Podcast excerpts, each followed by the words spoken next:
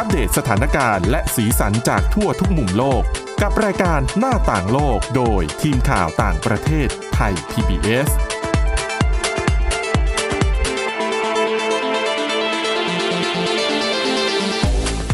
สวัสดีค่ะ คุณผู้ฟังขอต้อนรับเข้าสู่รายการหน้าต่างโลกค่ะ รายการของเรานะคะก็จะมาพบกับคุณผู้ฟังเป็นประจำนะคะ ตั้งแต่วันจันทร์ถึงวันศุกร์ทุกวันนะคะ ไม่มีวันหยุดนะคะ แม้ว่าจะเป็นวันหยุดนักขัตฤกษ์หรือว่าเป็นวันหยุดยาวๆ อย่างในช่วงเทศกาลปีใหม่ ก็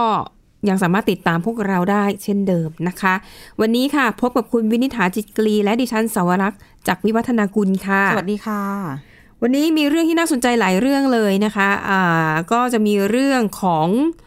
เป็นแคตตาล็อกนะคะของบริษัทที่ขายเฟอร์นิเจอร์ ชื่อดังระดับโลกเจ้าหนึ่งค่ะ ที่ ถูกกระแสดิจิตอลเข้ามาถาโถมนะคะ จนในที่สุดต้องประกาศแล้วนะคะว่าจะยุติการผลิตแคตตาล็อกแบบที่เป็นเล่มหนาอืมๆแล้วก็จะหันไปเอ่อเน้นทางสื่อออนไลน์แล้วก็ดิจิตอลมากขึ้นนะคะ ก็ถือว่าเป็นเรื่องราวที่น่าสนใจ เดี๋ยวจะมาเล่าให้ฟังกันนะคะ แต่ว่าเรื่องแรกเนี่ย เราไปดูเรื่องของสตรีหมายเลขหนึ่งของสหรัฐอเมริกา ก่อนหน้านี้ในรายการเราเนี่ยเคยพูดไปแล้วนะคะว่าอะอย่างของโดนัลด์ทรัมป์เมื่อหมดวาระการดำรงตำแหน่งในวันที่ 20 มกราคมนี้เนี่ยเขาจะไปทำอะไรที่ไหนบ้างนะคะ วันนี้เป็นคราวของเมลาเนียทรัมป์บ้างนะคะ ต้องไปถามฝ่ายภรรยาว่าอยากจะใช้ชีวิตไปอยู่ที่ไหน แล้วก็จะทำอะไรนะคะอ่าเมลาเนียทรัมป์คุณผู้ฟังน่าจะรู้จักเธอดีนะ เป็นนางแบบจ้ะ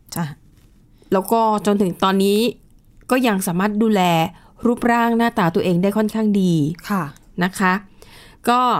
ในรายงานข่าวนะคะ ระบุว่าตอนนี้เนี่ยคือเป็นแหล่งข่าว CNN บอกว่าเป็นแหล่งข่าวจากคนใกล้ชิดเมเลเนียทรัมป์ก็บอกว่าในขณะที่สามีก็คือทรัมป์เนี่ย พยายามดิ้นรนหาทางทำยังไงก็ได้ ให้ตัวเองได้อยู่ในตำแหน่งต่อไปอืมไม่ว่าจะเป็นการไปฟ้องร้องตามรัฐนู้นรัฐนี้ให้ เอ่อเรียกว่าอะไรให้แบบไม่ยอมรับผลการนับคะแนนอะไรอย่างเงี้ย โดยหวังที่จะให้ตัวเองกลับมาเป็นฝ่ายที่มีคะแนนนำแต่นั่นคงเป็นไปไม่ได้แล้วแหละ เกินเกินอืมจุดนั้นมาแล้วมันเลยมันแล้วนะคะ รวมถึงความพยายามที่ทรัมป์อาจจะกลับมาลงสมัครเลือกตั้งอีกรอบในปี 2024 นะคะ ในขณะที่สามีรู้สึกโอ้ไม่อยากจากทำเนียบขาวเลย ต่อให้กลับจากไปก็ยังอยากจะกลับมาอีก แต่ว่าไปดูในฝั่งของภรรยาค่ะ ดูเหมือนว่า เมลาเนียทรัมป์เนี่ยไม่ได้มีใจที่อยากจะอยู่ทำเนียบขาวด้วยซ้ำนะคะ ในรายงานข่าวบอกว่าแหล่งข่าวเออซึ่งเป็นคนใกล้ชิดของเมลาเนียเนี่ยบอกว่า ตอนนี้เมลาเนียทรัมป์เนี่ยใจอะไปอยู่ที่อื่นแล้วนะคะอืมแล้วก็ตอนนี้เตรียมจัดที่จัดทางก็คือ ของที่เอามาใช้ตกแต่งในทำเนียบขาวอะ่ะ มีหลายชิ้นที่เป็นของส่วนตัว อย่างเช่นพวกอ่า ภาพวาดสวยๆเฟอร์นิเจอร์บางอย่าง หรือว่าของตกแต่งบ้าน ตอนนี้บอกว่าเธอให้ทีมงานเนี่ยเริ่มทยอยเก็บของเหล่านี้แล้วนะคะ ส่วนจะไปอยู่ที่ไหนก็บอกว่าดูแนวโน้มแล้วเนี่ยสถานที่ที่เป็นไปได้มากที่สุด น่าจะเป็นที่รีสอร์ทมาอ่ามาลาโกอืมนะคะ ซึ่งก็เป็นหนึ่งในอสังหาริมทรัพย์ของทรัมป์ที่มีอยู่มากมายมหาศาลค่ะนะคะ มาลาโก้เนี่ย พูดง่าย ๆ คือตอนนี้มันกลายเป็นเหมือนกับเป็นสโมสรเป็นคลับสุดหรู ที่เปิดรับเฉพาะสมาชิกที่จ่ายเงินรายปีเท่านั้น เรียกว่าเป็นอ๋อ member ไฮโซเลยนะเนี่ยก็คือคือไฮโซจริง ๆ แล้วก็มีรับเอ่อสมาชิกเนี่ยจำนวนจำกัดด้วยค่ะแต่ว่าแน่นอนพื้นที่ในรีสอร์ทนั้นก็กว้างขวางนะคะ ทรัมป์เนี่ยก็จะแบ่งพื้นที่ให้กับสมาชิกในครอบครัวอืม ของทรัมป์กับเมลาเนียเองก็มีมีแน่นอนแหละนะคะเขาบอกว่าตรงนี้น่าจะเป็นสถานที่ที่ทั้งคู่จะใช้ชีวิตอยู่ เพราะเขาบอกว่าบรรยากาศข้างในเนี่ยสวยมากเหมือนกับใช้ชีวิตอยู่ในรีสอร์ทตลอด 365 วันต่อปีอะ่ะเพราะจริงๆมันก็คือรีสอร์ทนี่แหละ แต่ว่าเป็นเป็นเป็นคลับส่วนตัวที่ค่อนข้างหรูหรามาก ๆนะคะ แล้วก็มีรายงานข่าวว่าเอ่อเมลาเนียเนี่ยสั่งให้ ทีมงานของเธอแล้วก็ดีไซเนอร์เนี่ยเข้าไปปรับปรุง ห้องพักบางส่วนอย่างห้องน้ำอะไรอย่างเงี้ยเข้าไปปรับปรุงไปซ่อมแซมไปตกแต่งใหม่ แล้วของที่ขนกลับไปเนี่ยก็คือเอาไปไว้ที่เอ่อมาอาลาโกเนี่ยแหละ ดังนั้นก็เลยเป็นไปได้ว่าน่าจะเป็นสถานที่ที่คู่จะไปใช้ชีวิตอยู่ที่นั่นนะคะ รวมถึงบารอนบุตรชายด้วยค่ะเพราะเขาบอกว่าปีนี้เนี่ยนะคะ บารอนเนี่ยกำลังจะเรียนจบ นะคะจากโรงเรียนที่เอ่อรัฐฟลอริดา แล้วคิดว่าคือมาอาลาโกนเนี่ยอยู่ที่ฟลอริดาอยู่แล้วอืมก็เลยคิดว่าถ้าลูกชายเรียนจบเนี่ยก็ก็น่าจะอยู่ที่ฟลอริดาด้วยกัน คงจะไม่ย้ายเข้ามาเรียนในรัฐแมริแลนด์นะคะ ก็นี่ก็เป็นอะสิ่งที่เมลานียทรัมป์น่าจะไปอยู่ที่นั่น แล้วถามว่าจะทำอะไรหลังหมดวาระการดำรงตำแหน่ง ก็บอกว่าอย่างอดีตสตรีหมายเลขหนึ่งคนก่อนๆ ส่วนมากก็จะต้องเขียนหนังสือ เขียนหนังสือนี่เขาได้เงินนะคะ คุณผู้ฟังค่ะคือจะมีสำนักพิมพ์มาขอซื้อลิขสิทธิ์อืมแล้วเราก็เขียนเขียนแล้วเขาก็จะไปตีพิมพ์ให้ อย่างของมิเชลโอบามาเนี่ย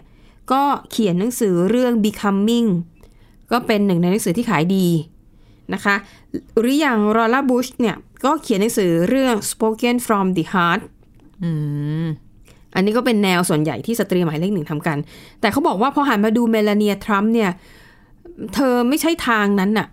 คือจะไปเขียนหนังสือแบบเป็นจริงเป็นจังอะไม่ใช่ ไม่ใช่แนว ใช่ เพราะว่าดูพื้นฐานส่วนตัวเธอเนี่ยคือเป็นนางแบบ แล้วก็เก่งเรื่องความสวยความงามนะคะ แล้วก็ที่เธอชื่นชอบอีกอย่างหนึ่งคือเรื่องการตกแต่งทั้งหลาย อย่างทำเนียบขาวเนี่ยเธอก็รับหน้าที่ตกแต่งนะคะ หรืออย่างช่วงเทศกาลคริสต์มาสวันขอบคุณพระเจ้าเนี่ย เธอก็จะทำหน้าที่ตกแต่งในทำเนียบขาวให้เข้ากับ ธีมวันสำคัญตามเทศกาลต่างๆนะคะ รวมถึงคือมันมีธรรมเนียมปฏิบัติว่าเวลาที่มีประธานาธิบดีคนใหม่มารับตำแหน่งเนี่ย มันจะมีชุดจานที่เขาจะเอาไว้ใช้รับแขกอะ่ะ คือมันเป็นมันเป็นชุดจานชาม ซึ่งสตรีหมายเลขหนึ่งแต่ละคนเนี่ยส่วนมากก็จะออกแบบ แล้วก็สั่งผลิต จานชุดหนึ่งก็จะมีประมาณ 3 4 0 0ใบคือเอาไว้เวลามีแขกมาทำเนียบขาวเขาบอกเนี่ยเป็นจานชุดพิเศษ อ๋อ แบบไม่เหมือนใครมาใช่จากฝีมือของสุภาพสตรีหมายเลขหนึ่งนะ ใช่นะคะ ซึ่งเมลานีทรัมป์เนี่ยก็ก็ทำเหมือนกัน ดังนั้นดูแนวทางแล้วเนี่ย ถ้าหนังสือที่เมลานีทรัมป์จะทำหลังจาก พ้นจากวาระการเป็นสตรีหมายเลขหนึ่งก็น่าจะเขียนหนังสือเกี่ยวกับเรื่องแบบผลงานการตกแต่งในทำเนียบขาวที่เธอทำมาแล้วในอดีตอะเป็นการรวบรวมผลงาน น่าจะออกมาในทำนองนั้นมากกว่า นะคะ แล้วก็งานที่เธออาจจะสารต่อหลังจากหมดการดำรงตำแหน่งแล้วเนี่ยอาจจะเป็นงานที่ช่วยเหลือเกี่ยวกับเด็กๆนะคะ เพราะว่าเธอมีความผูกพันกับเด็กแล้วก็มีลูกด้วยแหละนะคะ แต่บารอนตอนนี้ก็อายุ 14 ปีแล้วนะคะ แต่เธอก็รู้สึกว่าอันนี้อาจจะอยากเป็นงานที่เมลานีนั้นสารต่อหลังจากหมดวาระไปแล้วนะคะ ส่วนคำถามว่าอ้าวแล้วถ้าหากว่าอีก 4 ปีข้างหน้าทรัมป์ จะกลับมาลงเลือกตั้ง ชิงตำแหน่งประธานาธิบดีใหม่อีกรอบ เมลานีมีความเห็นอย่างไร แหล่งข่าวที่บอกว่าเป็นคนใกล้ชิดนะคะ ก็บอกว่าดูแล้วเรื่องนี้คงจบไม่ค่อยดีสักเท่าไหร่นะคะ เพราะว่าก่อนหน้านี้ค่ะ ก็มีรายงานข่าวนะคะ เป็นกระแสข่าวลือว่าคุณเมลานีเนี่ยจริง ๆ ก็ไม่ได้อยากใช้ชีวิตอยู่ร่วมกับทรัมป์สักเท่าไหร่ ใช่ใช่เหมือนกับบอกว่าอะไรนะ ถ้าเกิดว่าผลการเลือกตั้งสรุปสักทีจะได้หย่า ใช่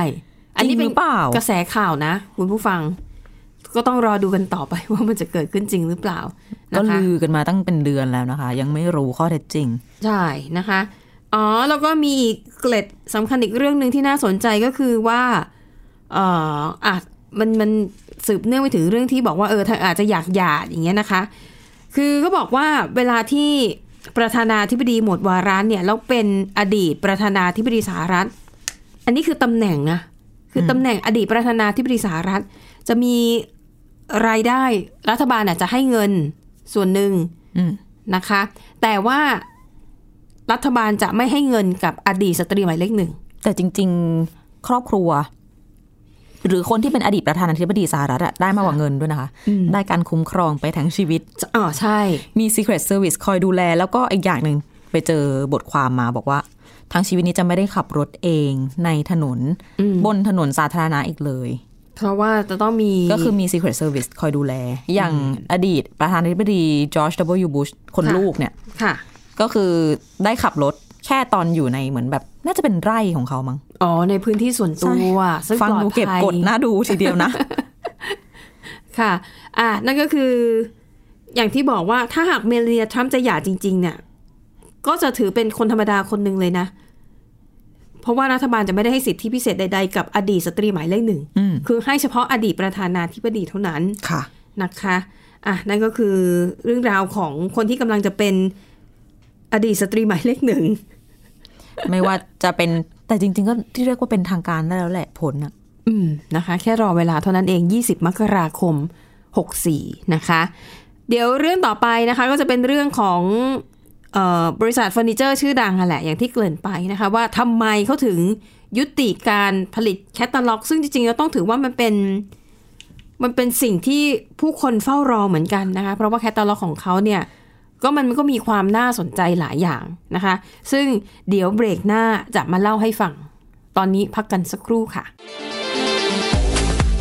หน้าต่างโลกโดยทีมข่าวต่างประเทศไทย PBS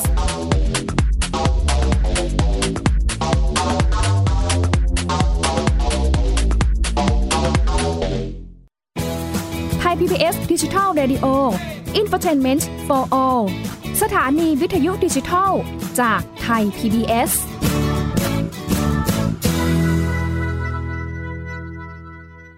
เพียงแค่มีสมาร์ทโฟน ก็ฟังได้ไทย PBS ดิจิทัล Radio สถานีวิทยุดิจิทัลจากไทย PBS เพิ่มช่องทางง่าย ๆ ให้คุณได้ฟังรายการดีๆ ทั้งสดและย้อนหลัง ผ่านแอปพลิเคชันไทย PBS Radio หรือเวอร์ไบเว็บไทยพีบีเอสเรดิโอคอมไทยพีบีเอสดิจิทัลเรดิโออินฟอร์ทนเมนต์ for all ไทย PBS Application on Mobile ให้คุณเชื่อมโยงถึงเราในทุกที่ทุกเวลา ได้สัมผัสติดตามเราทั้งข่าว รายการรับชมรายการโทรทัศน์ และฟังรายการวิทยุที่คุณชื่นชอบ สดแบบออนไลน์สตรีมมิ่งชมรายการย้อนหลัง ข้อมูลกิจกรรมไทย PBS ร่วมเป็นนักข่าวพลเมือง รายงานข่าวกับเรา และอีกหลากหลายฟังก์ชัน ให้คุณดาวน์โหลดได้ฟรี ทุกระบบปฏิบัติการ ติดตามข้อมูลเพิ่มเติมได้ที่ www.thaipbs.or.th/digitalmedia อัปเดตสถานการณ์รอบโลก ประเทศจีนนี่เราทราบกันดีนะคะว่าเป็นประเทศที่จะมีปัญหาเรื่องความสมดุลของประชากร คนที่ได้รับความสนใจจากวิกฤตในครั้งเนี้ยก็คือนายกรัฐมนตรีนิวซีแลนด์เรื่องราวสีสันจากต่างแดน ก็มีช่อง YouTube เป็นของตัวเองใช้ชื่อว่าครัวคุณยาย รายชื่อของคุณหมอพยาบาล แล้วก็นักวิทยาศาสตร์จำนวนไม่น้อยอยู่ในรายชื่อผู้ทรงอิทธิพลนะ รัฐบาลของไต้หวันเนี่ยกำลังพิจารณา เพื่อเปิดการท่องเที่ยวครั้งใหม่ หน้าต่างโลก โดยทีมข่าวต่างประเทศไทย PBS ทุกวันจันทร์ถึงศุกร์ 12นาฬิกา ทางไทย PBS Radio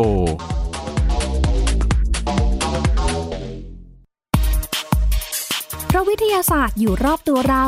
มีเรื่องราวให้ค้นหาอีกมากมาย เทคโนโลยีใหม่ ๆ เกิดขึ้นรวดเร็ว ทำให้เราต้องก้าวตามให้ทัน อัปเดตเรื่องราวทางวิทยาศาสตร์ เทคโนโลยี และนวัตกรรมที่จะทำให้คุณทันโลก กับรายการ s c i e n t e c h ทุกวันจันทร์ถึงวันศุกร์ ทางไทย PBS Radio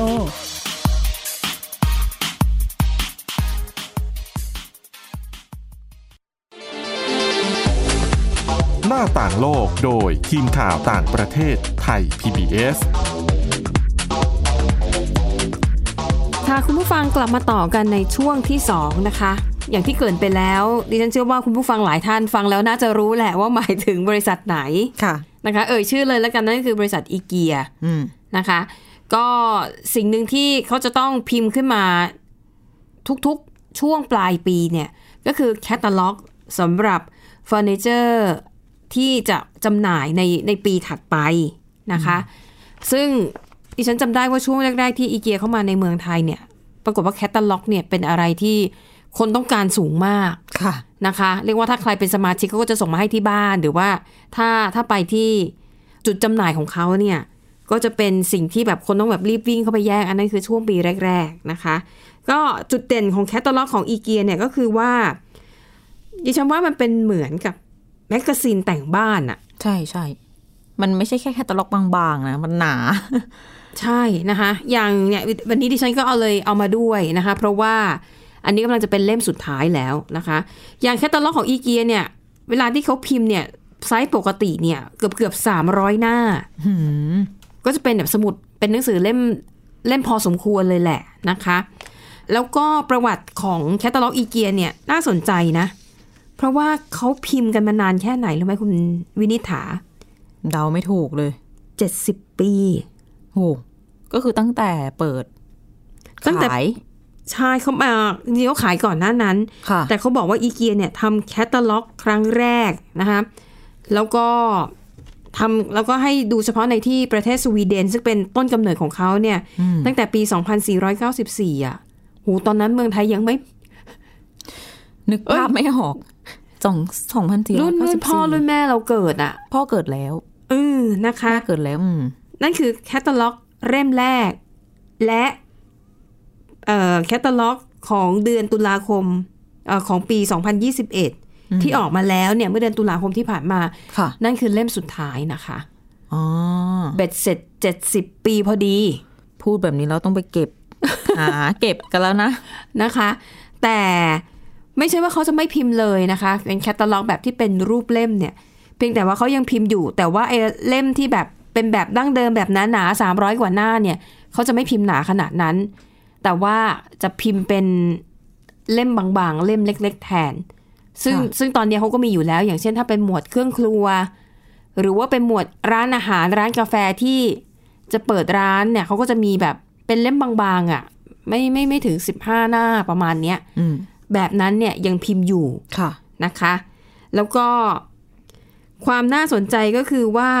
อีเกียเนี่ยเขามีแคตตาล็อกแบบที่เป็นดิจิตอลด้วย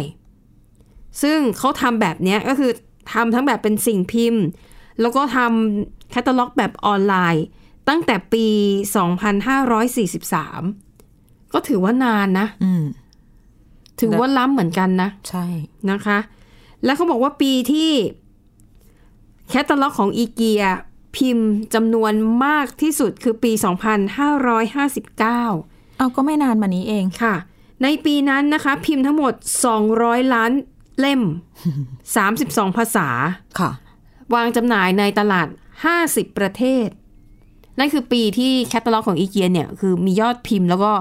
กระจายเป็นวงกว้างมากที่สุดอืมนะคะ แต่อย่างที่บอกดังนั้นคุณผู้ฟังถ้าใครมีแคตตาล็อกของอีเกียฉบับล่าสุดปี 2021ค่ะก็ก็เก็บไว้ เพราะว่านั่นคือเล่มสุดท้ายอืมแต่ว่านะคะเชื่อว่าช่วงโควิด -19 ที่ผ่านมา อัตราการแบบสั่งซื้ออมเฟอร์นิเจอร์อะไรเงี้ยน่าจะเยอะกว่าถูกต้อง และนี่เป็นเหตุผลหนึ่งที่ทางบริษัทตัดสินใจ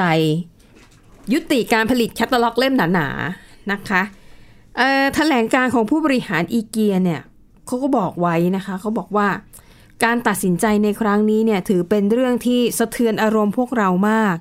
แต่เมื่อพิจารณาจากเหตุผลนะ ทางบริษัทเนี่ยก็เลยคิดว่าถึงเวลาแล้วที่จะต้องลดบทบาทของแคตตาล็อกที่เป็นสิ่งพิมพ์ แต่ทางบริษัทเนี่ยเข้าใจดีนะถึงความรู้สึกของลูกค้าบางคนที่ชอบชอบการได้พลิกหนังสืออ่านไปทีละหน้านะคะ แต่เขาบอกว่าตอนนี้เนี่ยพฤติกรรมของลูกค้าจำนวนมากก็เปลี่ยนแปลงไปแล้ว อย่างที่บอกค่ะ ในช่วงโควิด -19 ที่ผ่านมา ยอดขายออนไลน์ของอีเกียเนี่ยนะคะ เพิ่มขึ้นถึง 45%โอ้โห และคนที่คลิกเข้ามาดูแคตตาล็อกในเว็บไซต์เอ่อเพิ่มขึ้นประมาณ 4,000 ล้านครั้ง ก็คือจากเดิมอ่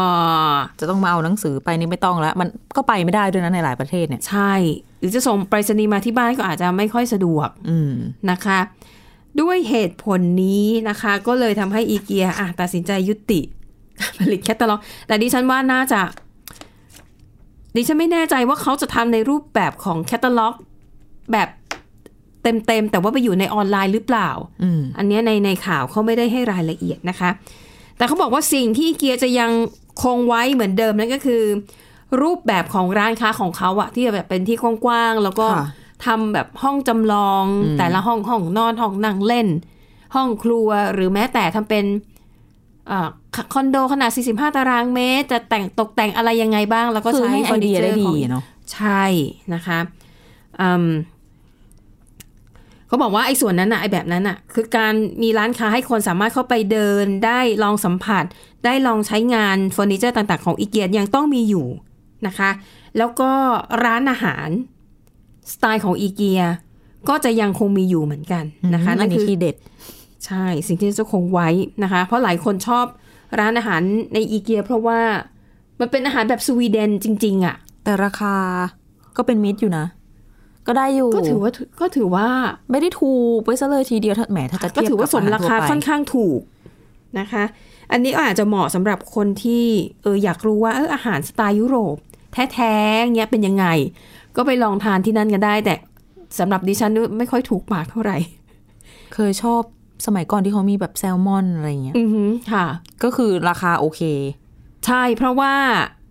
สินค้าหลายอย่างของเขาเนี่ยก็นำเข้ามาจากสวีเดนโดยตรงพวกช็อกโกแลตค่ะอ่าขนมนมเนย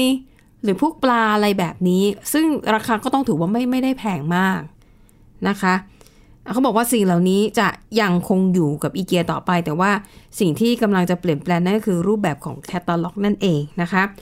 อันทีนี้มาพูดถึงรูปแบบของแคตตาล็อกเนี่ยที่ตัวดิฉันเองรู้สึกว่ามันเป็นเสน่ห์ก็คือหนึ่งเขา